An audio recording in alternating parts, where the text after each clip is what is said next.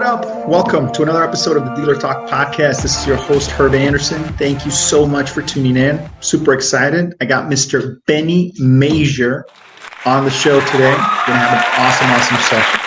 I'm working a little bit late, so I'm at the dealership right now, but wanted to make this happen. So, Benny, what's up, dude? How are you, man? I'm doing good, man. Just chilling, sitting in the beautiful city of St. Louis, you know, enjoying these 45 degree temperatures in December and fat and happy, man. Life's about choices. I should be happy. There you go, man. So, oh man, I can already tell it's going to be a lot of fun. um, so, um, kick us off with the, with your background, dude. Tell us what you what you've been up to, man. Um, I never sold a car in my whole life. A lot of people ask me, they're like, "What?" I was like, "Yeah, I never sold a car in my whole life." So I started off in the uh, underground vehicle service contract aftermarket warranty industry a long time ago, and was really, you know, pretty good at it in regards to sales. And I realized that, you know, it was direct mail they were using for marketing, and you know, the response rate was only one percent. You had to close at ten percent, you know, or else you got fired. So it was, it was pretty room, old school, but that's the type of shit that you know I liked and I learned when I was younger, and you know it just translated. Went to the yellow pages after that. Was pretty good at you know selling two page ads and stuff in the yellow pages, and you know obviously every car dealer was in the yellow pages then.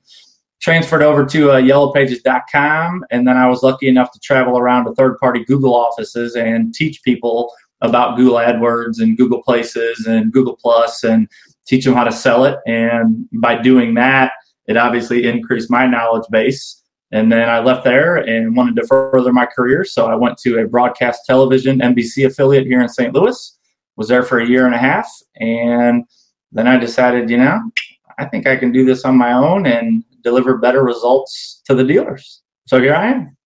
Right on, dude. Oh, I didn't know that. Uh, so you're you're you're you got your what your own agency or or you just like what do you what do you currently do right now for the dealers? Yeah, so I'm all on my own. I own my own company. So about 18 months ago, I decided to go off and branch off on my own and start my own business. So yeah, I'm 100% work for myself, and that's what I do. So are you building strategies, just all kinds of stuff, traditional, um, digital, combination? Are you doing content, like you know? Great question. So one of the things that I do is is I don't do any traditional marketing whatsoever. Everything is completely digital. So no radio, no TV, no direct mail, no print, no magazines, nothing along those lines. So obviously the heavy focus is on video marketing, content creation, you know, Google, social media, all those other types of things. My philosophy is, you know, it's all about the dealer and I care about how many units you move every month. I care about, you know, your show rate, your closing percentage. I care about all that type of stuff, but I also care about you know your consistent message to your audience making sure it's consistent across the board but also you know having a little bit of humor in there to separate right. yourself from everybody else that stands behind a podium and screams at you about the $200 lease you should come in and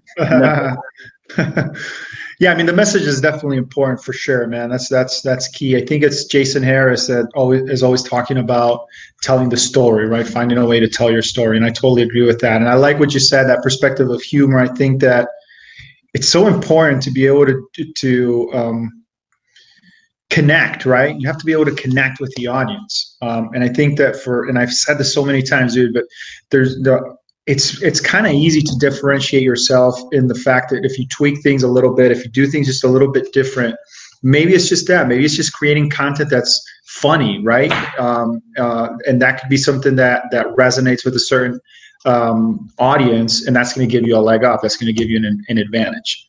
Um, Absolutely, and a lot of people just they they try to do the same thing. It's kind of how I look at co-op. You know, if you want a cookie cutter program, you want to do what every other dealer you know in your market is doing, then do the exact same co-op program. If you want to yeah. stand out, if you want to have a competitive edge, if you want to have a differentiator, you know, then let let's find out who you are, what you represent, and let people know you know what your brand is about.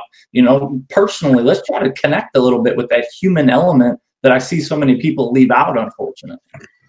Yeah dude i like that. I like what you just said there because um you know and kind of to develop that a little bit but what, what are your thoughts on on how do I say this? Um, I feel like it, it, it, we in, in this industry we kind of we're followers, right? There's not really innovators in the sense that there's not a lot of dealers out there willing to take a risk. I mean, some of the people that come to mind, obviously Brian Benstock, for example, uh, is willing to do things a little bit different, and he's had some huge, huge payouts. I'm sure that he's he's tried some stuff that hasn't worked as well, and where, that he's failed at it. Um, um, but look at what he's been able to do because he wants to be different, because he wants to try things um, and, and, try to do things differently and not so much follow. I think that it, within the industry, or you know, I don't know, give me your perspective. But do you think that it, within the industry, we we we tend to just um, you know something's working down at the dealership down the street and then we just try to copy that or emulate that. And that's why we end up in this in this environment where everything just looks and feels the same from one store to the next to the point where it's like you know uh, you know you see a commercial and all the commercials tend to look the same. You see a facebook ad and all the facebook ads tend to look the same. The third party side stuff it all tends to look the same do you think that that's that's that you know we're just we're afraid to to innovate within the industry or or you know what are your thoughts? Yeah i mean honestly i think it's fear and lack of knowledge you know? I mean you, you in a lot of the situations or instances that i see is you know it's worked in the past for so long so why would we change it? And you know my philosophy is always why not? If you can't answer why not then we're probably going to try it you know, I'm a huge fan of Brian Benstock. You know, 100% huge yeah, fan, huge advocate of YouTube. I believe he said, you know, for his success, it took him about 44,000 store visits, you know, to sell whatever many cars. But then he really broke it down and he said 40% of our traffic is from YouTube, but that only accounts for 8% of our marketing budget. So I don't know what kind of fear you need or what kind of fear you yeah, have. Right. Yeah. 40% of your traffic is coming from 8% of your budget. I mean, I'm no David Copperfield, but abracadabra, you know, it makes sense. yeah. Yeah. Uh, well, it, that's, that's, that's another good thing, right? Because I think that a lot of the times we, you know, um, and I hear this often, uh, often enough, where it kind of irritates me. But um, you know, I hear this comment that we're not, um, we're behind digitally in the automotive industry. I think Sean Welsh was the one to actually introduce me to this idea. And when he said, I was like, "Whoa!" But um, we're not really behind when it comes to implementing stuff. When it comes not implementing, but when it comes to trying things out, right? Um, I think we're actually very we're willing to try but um, I think that we don't measure it. I think that that's where it falls through. Like we we're, we're very quick to you know sh- new shiny object, object syndrome, but then it, when it comes to um, following that up and measuring it and and, and testing that and, and kind of seeing what it's delivering for us, I think that that's where we fail, and so we don't get to see those those, those you know we don't get to put those things we don't get to have those correlations and so we're very easy to turn things off without even knowing if, if it's working or not. I mean, do you see that happening with the stores that you work with? Um, do you feel that they're resistant sometimes to some of the the, the suggestions maybe that you have um, when it comes to digital, even if they're moving in the right direction, but uh, because they're not measuring or they're not paying attention to those to those metrics, they, they may feel like, oh, this is not working. I absolutely do 100%. You know, I got a whole lot of respect for, you know, Sean, a huge lot of respect, you know, for Jason Harris, all those guys that are really making an impact and helping change the industry. And I, I agree 100% wholeheartedly, you know, with almost everything that both of those guys say. And I guess the differentiator with me is because of my personality and the way I put right. myself out there. You already know what's going to happen when you do business with me. Like we're, we're not going to do any. If your competitor's doing this, we're going exactly the opposite way and doing the exact opposite thing. But yeah, I mean, there's a lot of you know fear and lack of knowledge at the same time it comes down to the bottom line the roi it comes down to how many right. units did we move you know how much did we increase our gross how much you know were we able to increase our cpo sales or if we're a used lot a buy here pay here lot whatever it is how much were we able to move the needle and 99% of the dealers that I talk to, they care about one thing and one thing only, and it's money. And that's fine. That, that's great. So let's go ahead and track everything down to the dollar, and then you can tell me whether or not you don't want to move forward with it. but I, am pretty damn confident that 99% of the time, if you deliver a positive ROI, it's not going to be a conversation of I'm scared to do this. It's how much more money do you need? It worked. Yeah, right, exactly. So, um, make sure that you're not reinventing a brand you don't see a lot of brand new franchise dealers popping up every day like you do CVS and Walgreens and digital marketing agencies across the United States. I mean, yeah. most of these guys have been in the business for a long time. So you, you have to respect the legacy. You have to respect, you know, the brand that they built over time. However, the only thing that's different is the devices. You've always had your audience. You've always owned that audience. You've always focused on reach and frequency, engaging content. You've always done that. So we're really not changing anything. All we're doing is entering into waters that maybe these individuals just aren't as familiar with or seen success with. Yeah. So let's let's let's build on that because I wanted to kind of take the conversation in that direction. Um, I'm a big, huge advocate of social media. I think that um, we don't give social media the the the credit that it deserves and we're not really using it to its full potential yet within our industry. I mean there's some dealers that are man and they're seeing some some huge returns. My my fear is that that's not going to last forever and i think it's gary vaynerchuk that talks about this a lot but he's like you know now's the time to do it because as soon as everybody catches on man those prices are going to be so high that you know or the or the or the platforms are just going to become obsolete and which you know that it is what it is but right now is a time uh, for better or worse this is a time where you can get really low cost on social media and get huge returns.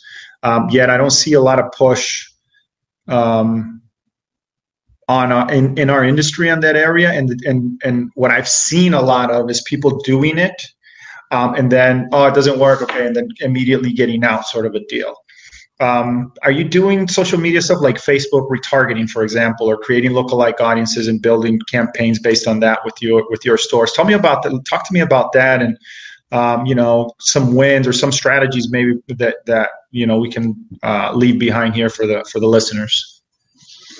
So yeah, social media is a huge part of the omni-channel approach. You know that I use at my dealerships, and I encourage you know anybody that you know has a dealership to use one of the big things that we look at is the storytelling as you know we talked about with jason a few moments ago. Using social media to tell your story social media literally has a zero cost per entry if you think about it. Yeah you can boost posts you can run them in ads manager you can do all these types of things but you can run you know facebook live youtube live. A lot of people don't do youtube live. I know dude yeah you're yeah. going to end up on the first page of google in 48 hours. Like why are yeah. you not doing that? But yeah, I mean, I want to hook up your inventory catalog, you know, to your Facebook business manager. I want to retarget the people, you know, body style specific or VIN specific based off of their activity from your, you know, VDP page or whatever the SERP page on your website, things like that. Because I truly do believe, you know, in frequency and increasing that.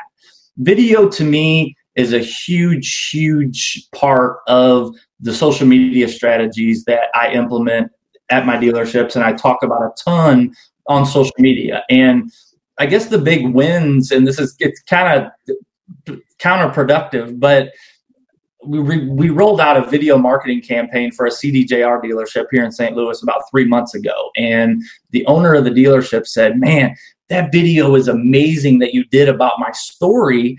And I just got two new employees because of that video. And I said, Man, that shit sounds cool, but the whole purpose of this is for you to sell cars. And he, right. said, he said, The video's so good, I have people call me and say, I want to work for a guy like that. Well, my response was, Did they say they wanted to buy a car from you? so that's my challenge is, is okay, I, I don't, I do want to create those compelling videos, but I'm not in the recruitment business. I'm in the acquisition and sales business. So there's a fine line. I love that, man. That's so cool. You know what I mean? I mean hell yeah. yeah, I'm a nice guy, and you know I donate to charity and walk old ladies across the street and all that. But I also have 87 2022 out of 2500 HDs on the lot that you can get for a great rate. yeah. you know what I mean? Like, come on, man. At yeah. the end of the day, we're here to sell cars. Well, so okay, so so so um, why how, okay how do i say this? Don't you think that there is um, an advantage to that though? So, and here's why. So i always tell my dealers like you can't it's not advantageous for you to ask an audience to buy something from you until you've given them something of value right?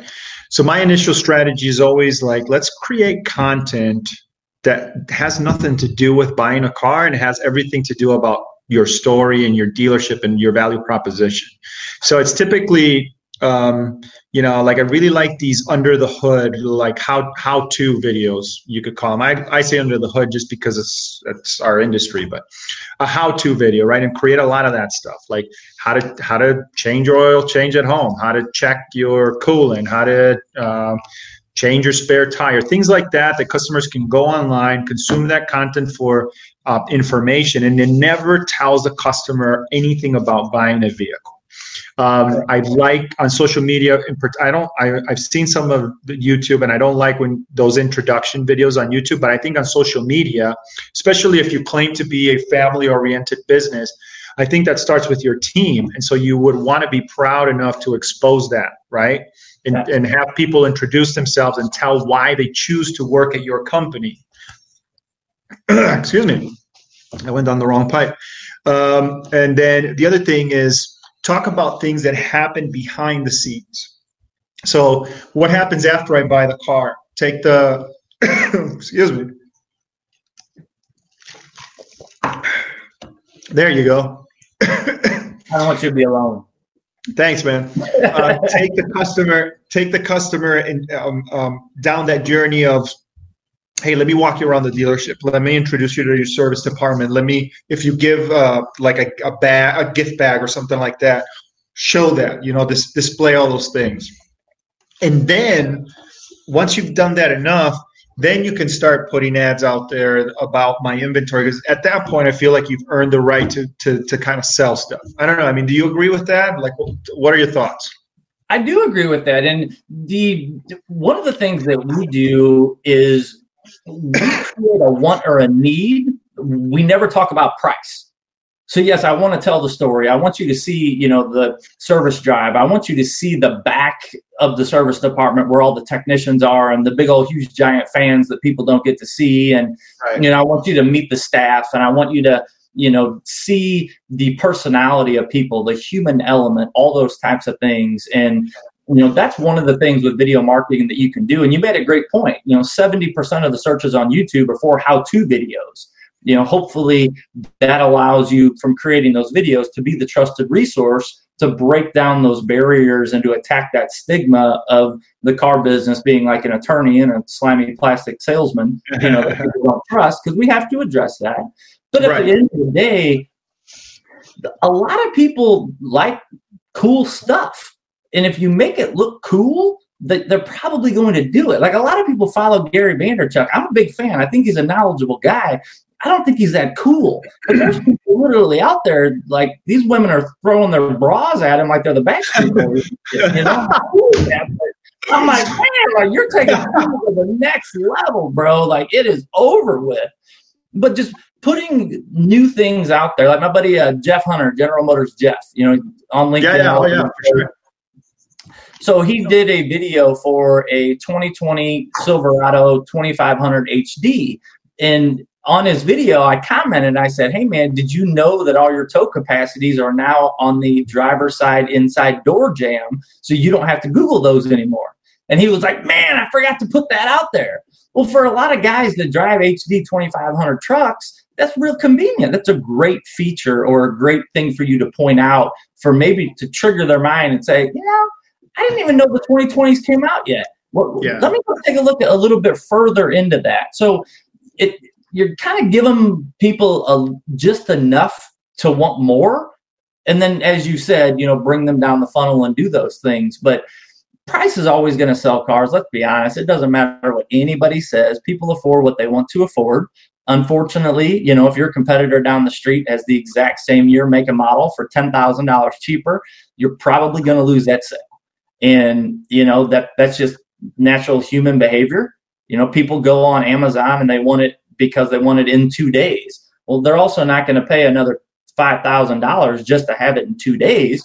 You know, I'm, I'm not a guy that pushes price or anything like that, but realistically, you know, we have to understand that we have to price ourselves competitively. We have to make sure that we're a trusted brand, that we have the products that individuals are looking for, and that we're delivering our messaging, our marketing, and our advertising in a way where it's not high pressure buy now, you know, boiler room, Wolf of Wall Street, that type of stuff. So, you know, I connect with the human element of people.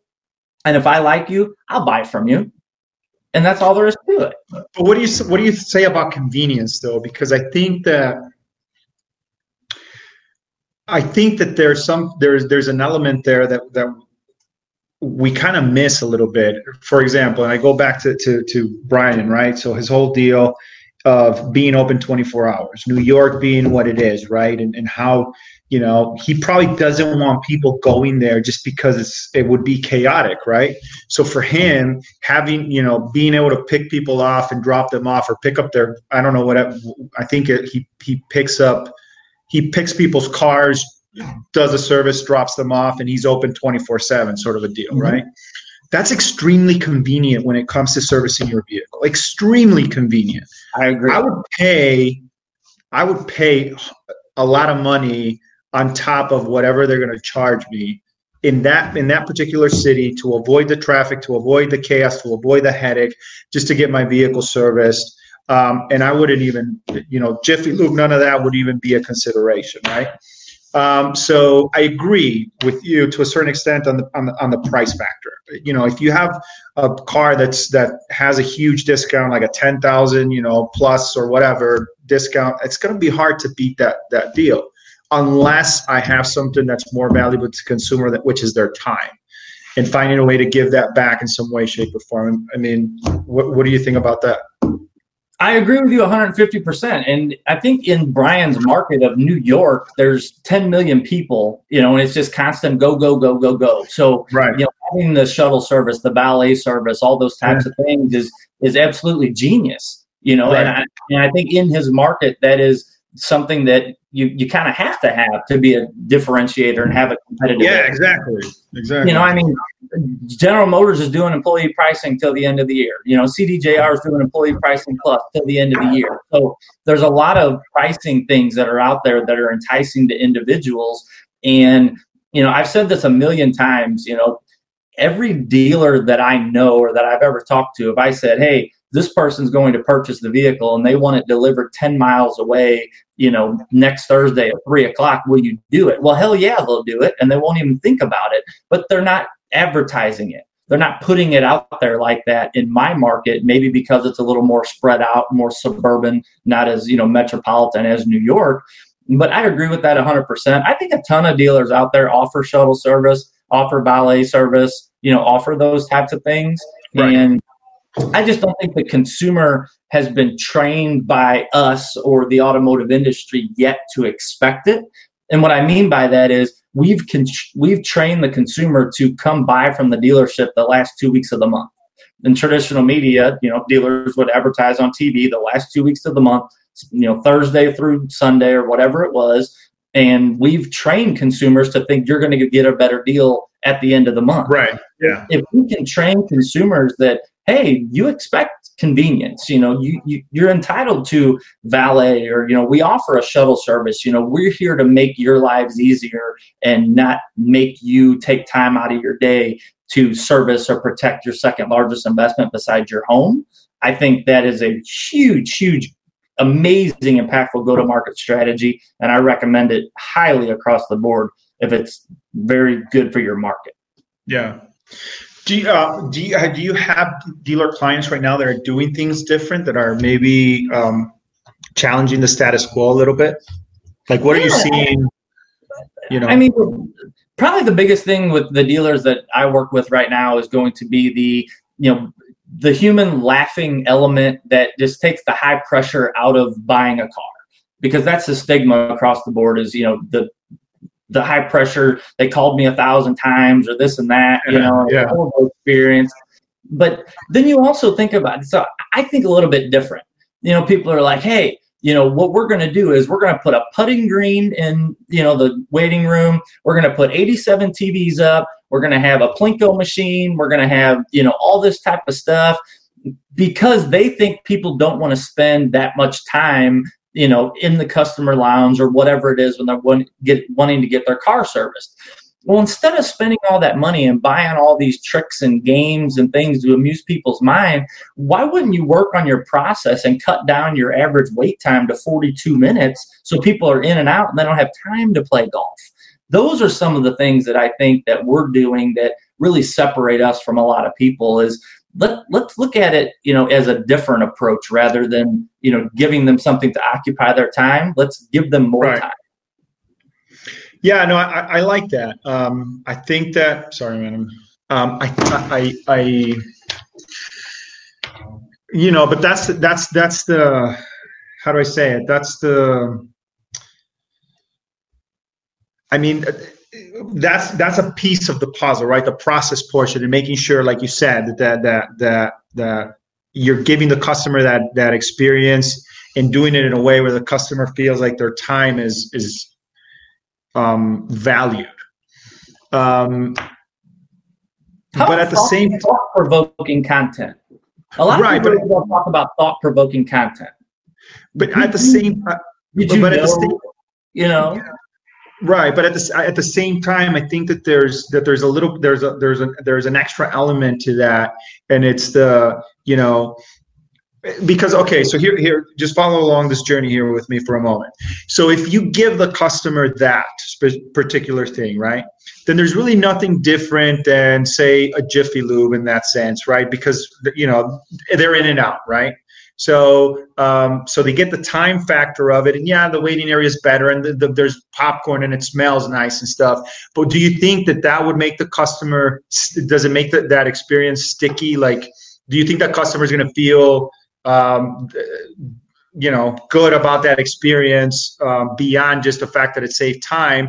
Or do you think that if you did something like that where you had a putting green and all these things and now it's a destination? And I, I think that's why i was having a hard time saying that.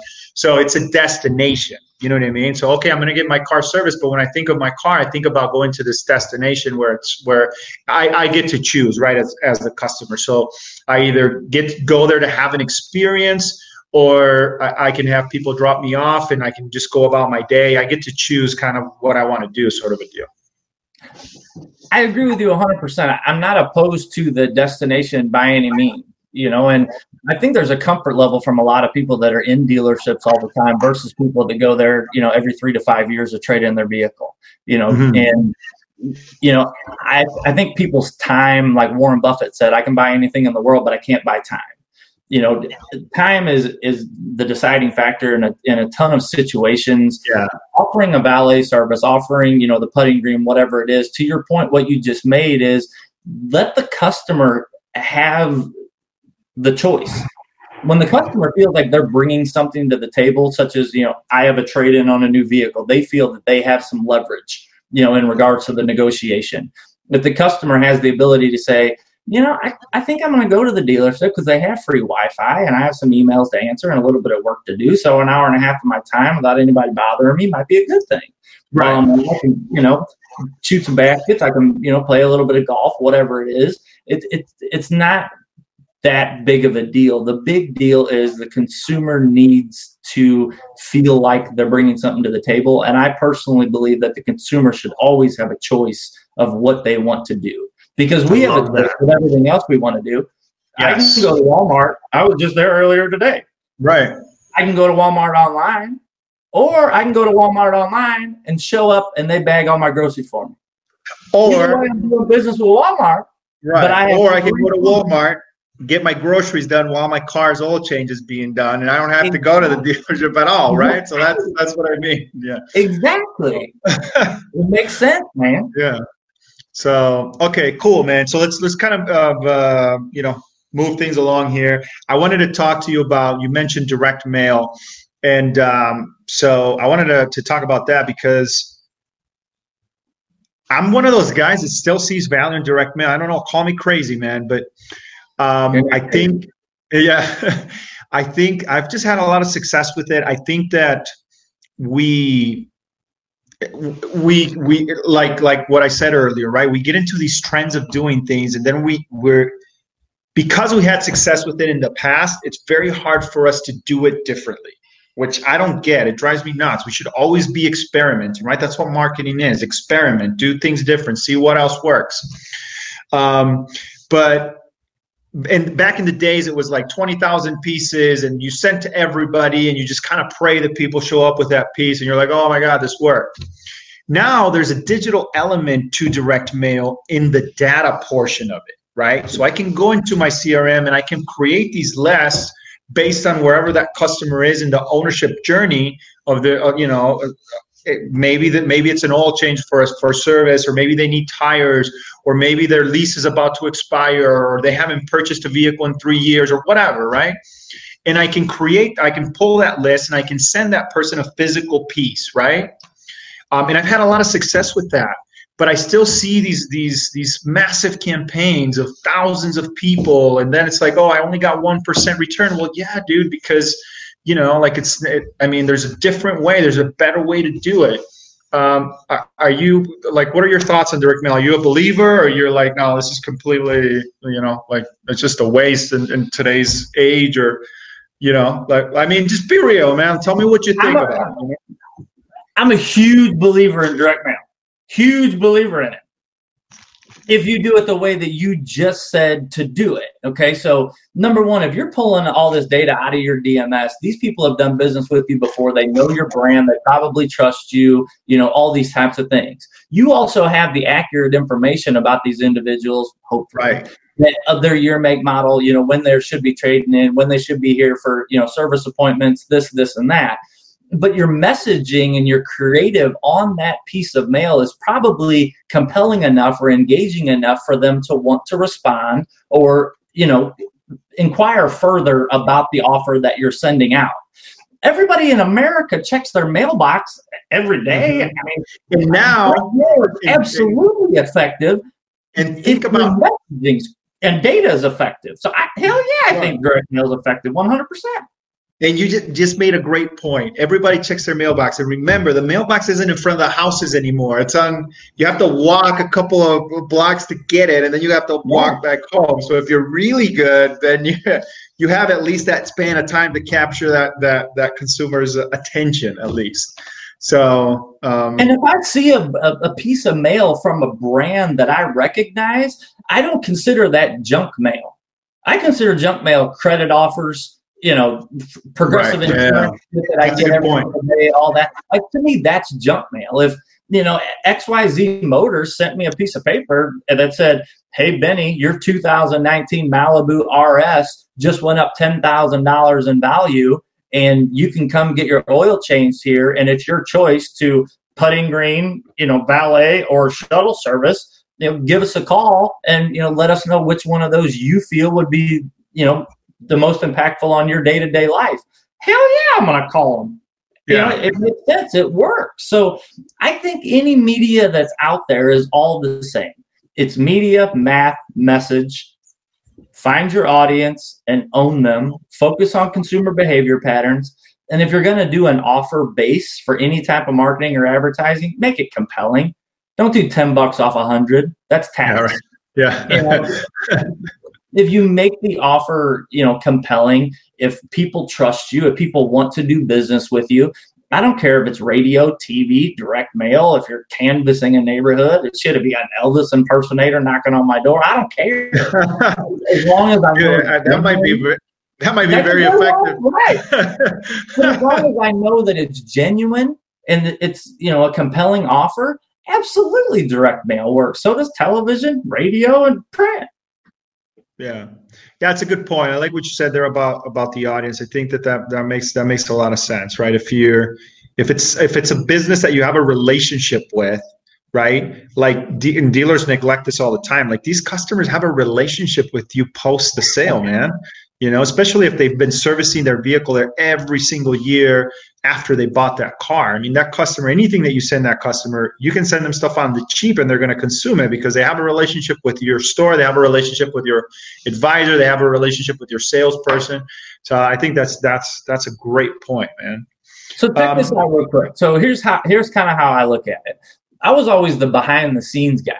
So I was never, you know, a Cox Automotive rep or an Edmunds rep or a KBB rep or, you know, car.com rep or anything like that where I was in the store all the time. They knew my name. I make the phone call. I get the appointment, all that type of stuff. Because those individuals had already established their brand, their relationship, and their trust with the decision makers at the stores. I didn't have that.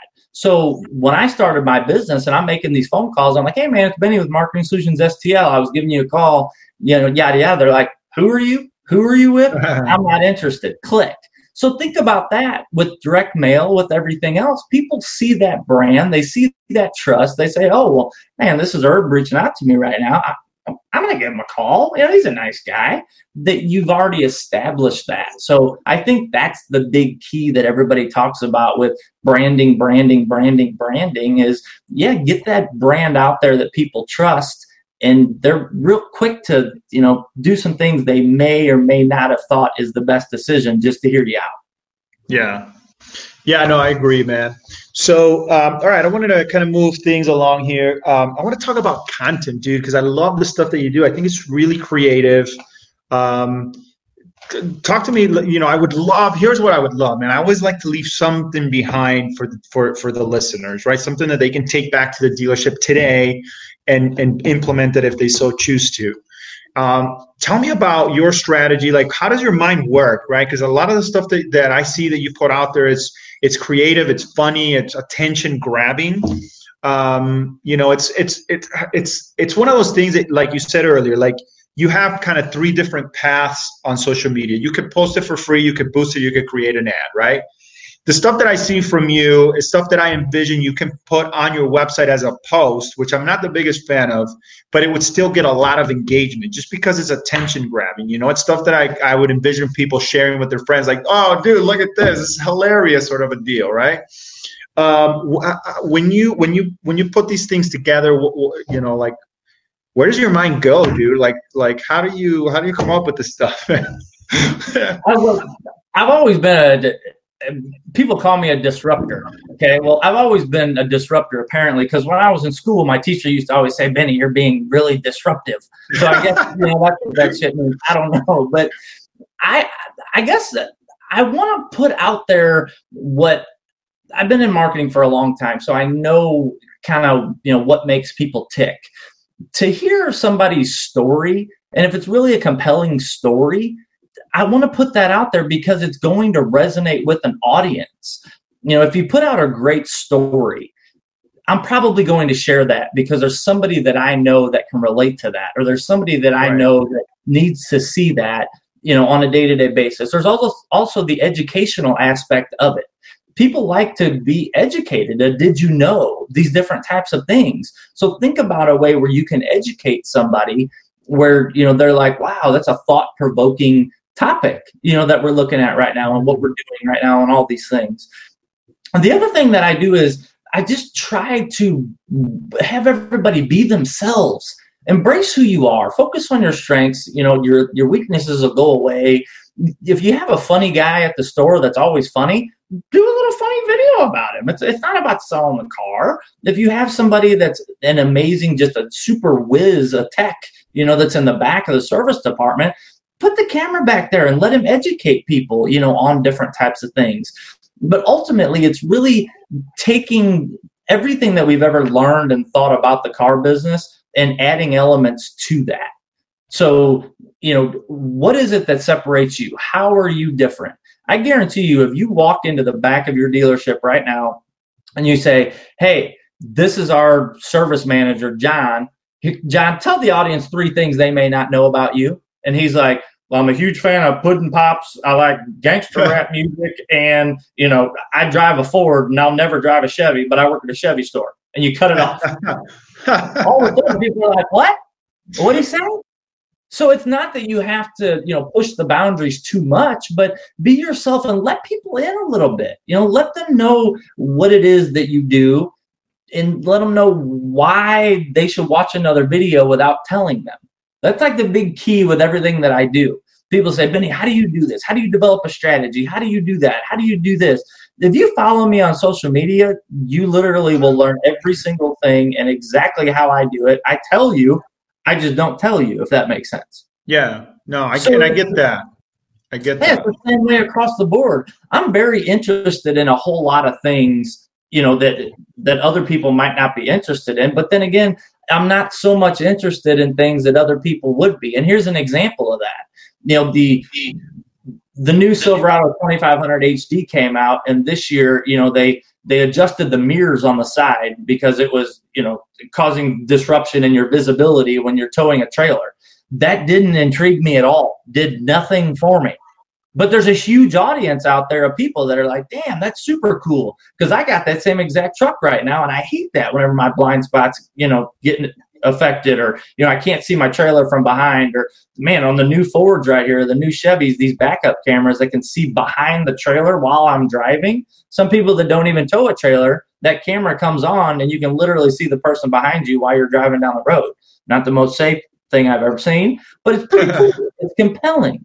It's just putting things out there that you might not have known before that have nothing to do with your product or your service.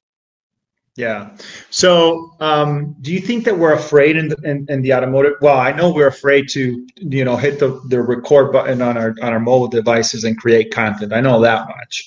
Um, I think it's getting better. I think I think a lot of us have uh, have uh, kind of uh, opened ourselves up to that, and and and I love seeing that in our industry because I, I, I it's just why would you not build a brand for yourself in, in right. this business? I mean, it just it just it makes sense, right? But do you think that that we're afraid still to take that even a step further and create content that's genuine to us as an individual? And maybe a lot of us are just portraying something because because it's oh it's on video so i have to maybe um, you know be formal or i have to be a certain way um, and i'm not really showing i'm actually doing a disservice to myself because i'm not showing my uh, my genuine self isn't coming through in my messaging i mean do you think that there's some of that going on yes i, I totally do and i'm just going to say this i don't care I went to the St. Louis Auto Dealer Association's holiday party the other night. Okay, and in St. Louis, there's really like the five families when it comes to franchise dealerships and who dominates the market. There's really only five people. Well, all five of these guys were standing in a line talking to each other. They will eat their kids for breakfast when it comes down to selling cars and being competitive. They were literally standing there all together. And I felt like a little kid. I was starstruck. I was like, is that, is that Kenny Rogers? You know, like, oh my God, like, like it's amazing. I grew up hearing all of the TV ads, the radio ads, all of this my whole life. And now to be able to be in the same room with not just one, but all five of these individuals that represent the five families, that was huge for me.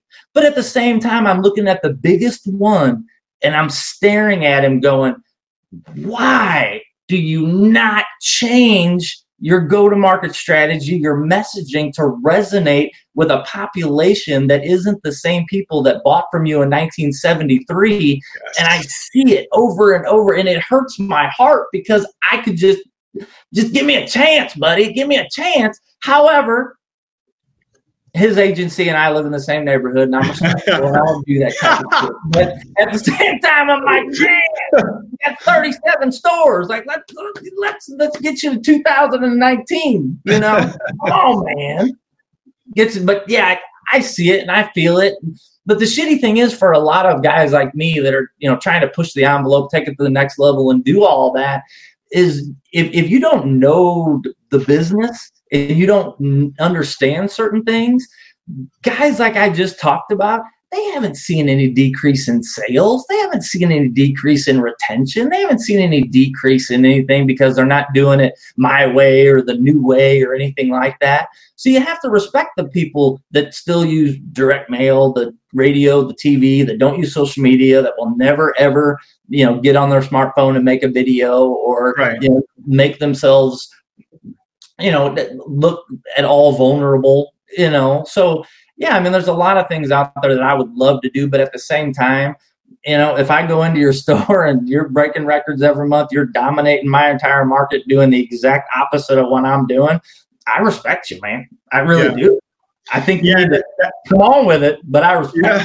Yeah, that's a great point, man. Because um, you know, for all that that we, you know, that a lot of us are, are talking about, you know, doing things differently. There, there are there are stores out there that are still succeeding with the with the with the old uh, um, strategies, if you will, right? And so it's really hard to um, it's hard to argue with success. And I don't know who said that, but you know, I mean, it's hard to argue with that.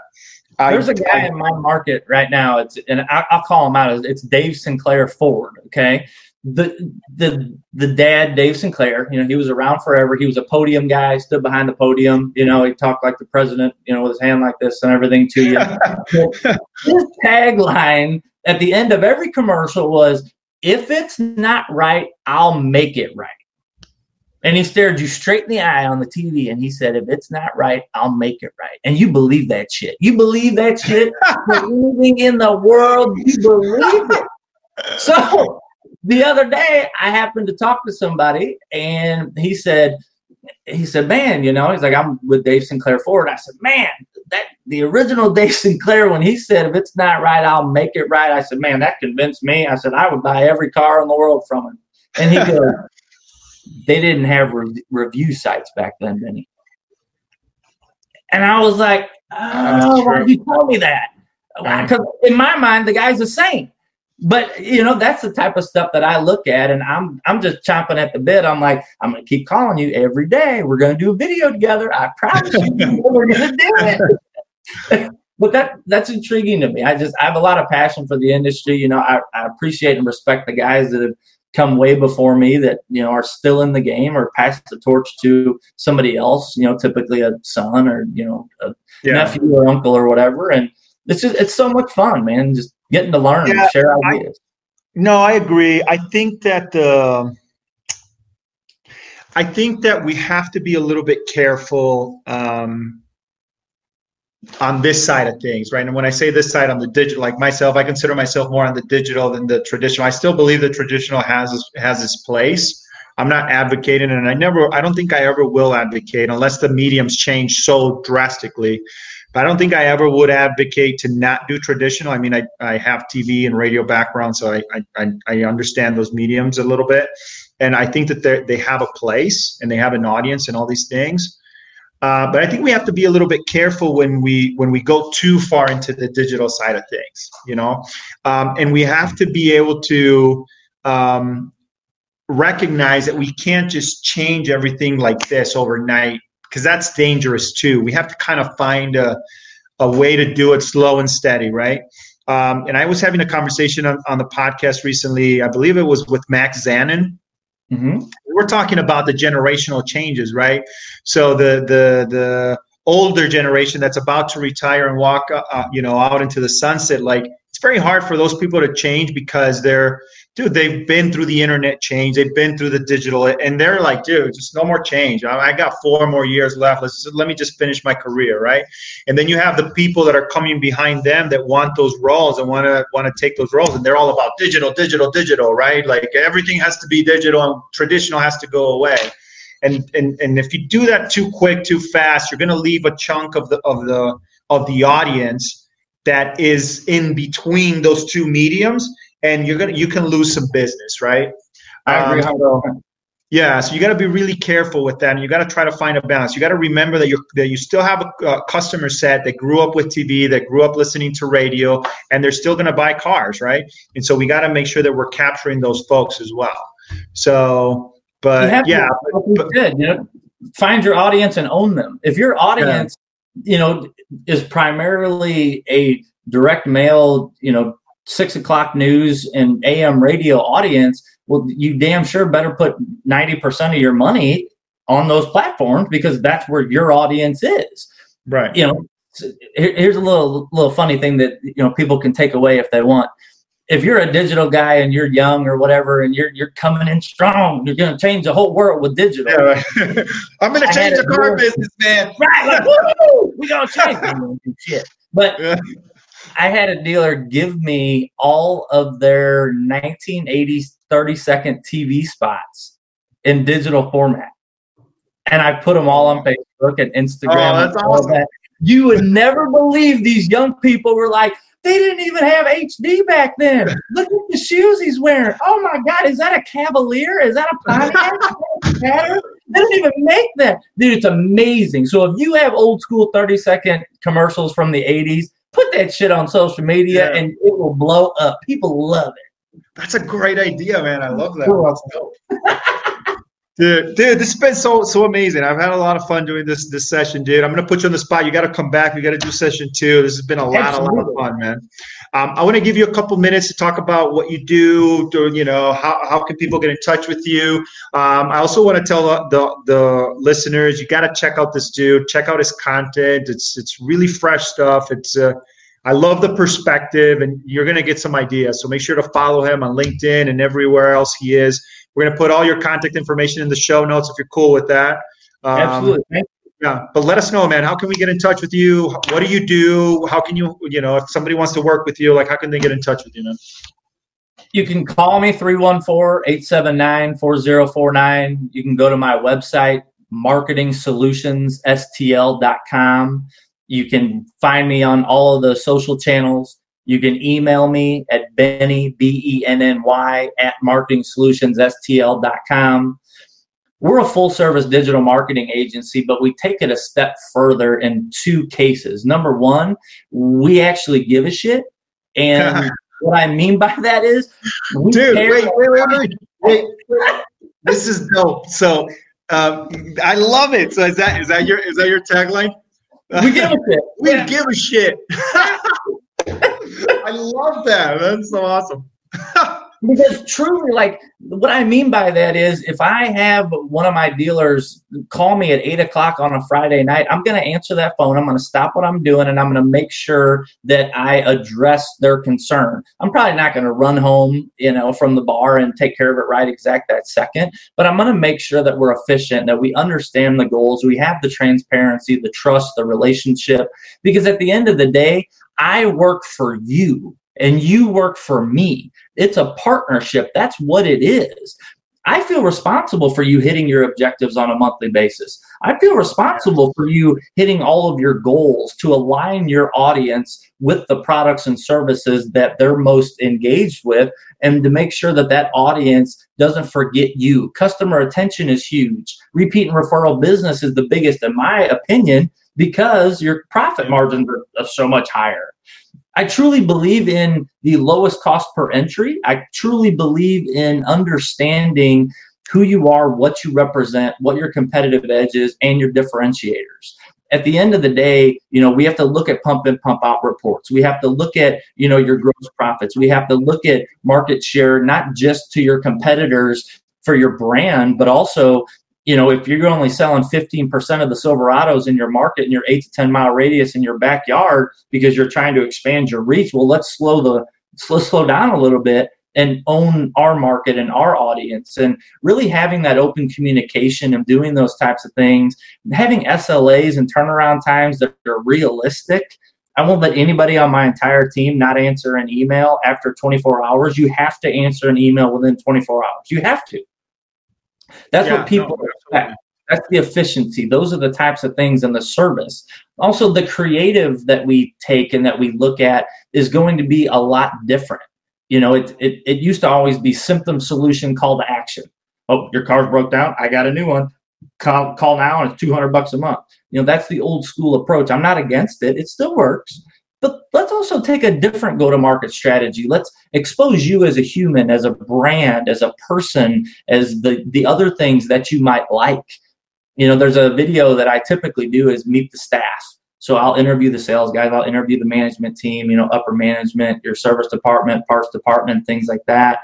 And I went and I have a client that I do work for on the side. He is a roofing contractor, and he said, you know, my dad saw a video of one of the dealer principals that you did and said he thinks he might go buy a car from that guy because, man, he had a damn good story. This is a 78 year old man that refurbishes like super duper old cars from like the 1920s and the 1930s that saw a video and now all of a sudden he's intrigued in purchasing from this individual. So yeah. I'm not the type of guy that's going to take your whole brand and flip it upside down, tell you everything that you've ever done in the past is shit, and if you don't do it my way, you're going to die and lose all this money and everything. But at the same time, I really want to focus on your audience.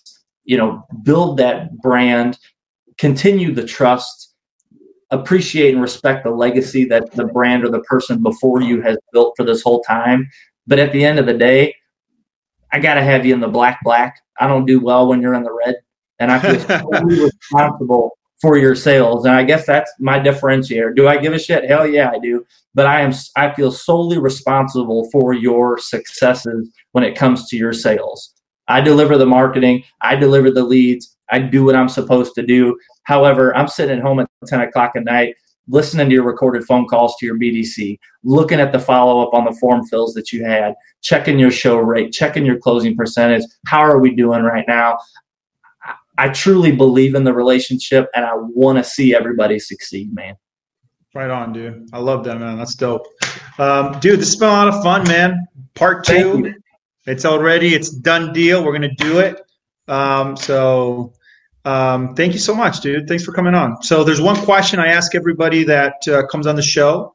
And that question is where do you see the automotive industry headed in the next five years and why? I see the automotive industry heading into a great direction of success. I'm I'm not scared of Carvana. I'm really not. Honestly, like I said, any dealer is going to go, you know, deliver a vehicle whenever they want. The convenience, the ease, those types of things. You know, those people are going to have to implement that. You know, the the consumers are going to demand it, so right. we have to implement it. But at yeah. the end of the day, yeah, there's electric cars, there's Elon Musk, there's Tesla, there's all this shit you know, in five years, you know what I'm going to do? Probably trade in my Malibu on another Malibu because people drive cars, people live in houses. When I was five years old, I thought everybody was going to be the Jetsons when I was 40. Well, right, yeah, right. It changed. So let's be realistic and let's focus on our strengths. You know, at the end of the day, it's it, it's about the consumer. It's about you know the trust factor. It's about do both parties feel like they you know had a good shake, and mm-hmm. let's continue on with what we've been doing because we haven't done anything as an industry that's that detrimental where people right. are now purchasing horses and golf carts. They're, they're not. They're buying cars, they're buying trucks, and they're going to continue to do so. So don't believe the hype. Believe in yourself. Take care of your people. You'll be good, man. There you go. All right, folks, that's all the time we have for today. Thank you. Thank you so much for tuning in. We really appreciate it. If you haven't done so, please, please make sure to share this podcast, share this episode with somebody that can benefit from this information so that they can take it back to the dealership and implement in their day to day. Benny, dude, amazing. Thank you for your time, your insights. We appreciate you, brother. Um, that's all the time we have. And as usual, we'll talk later.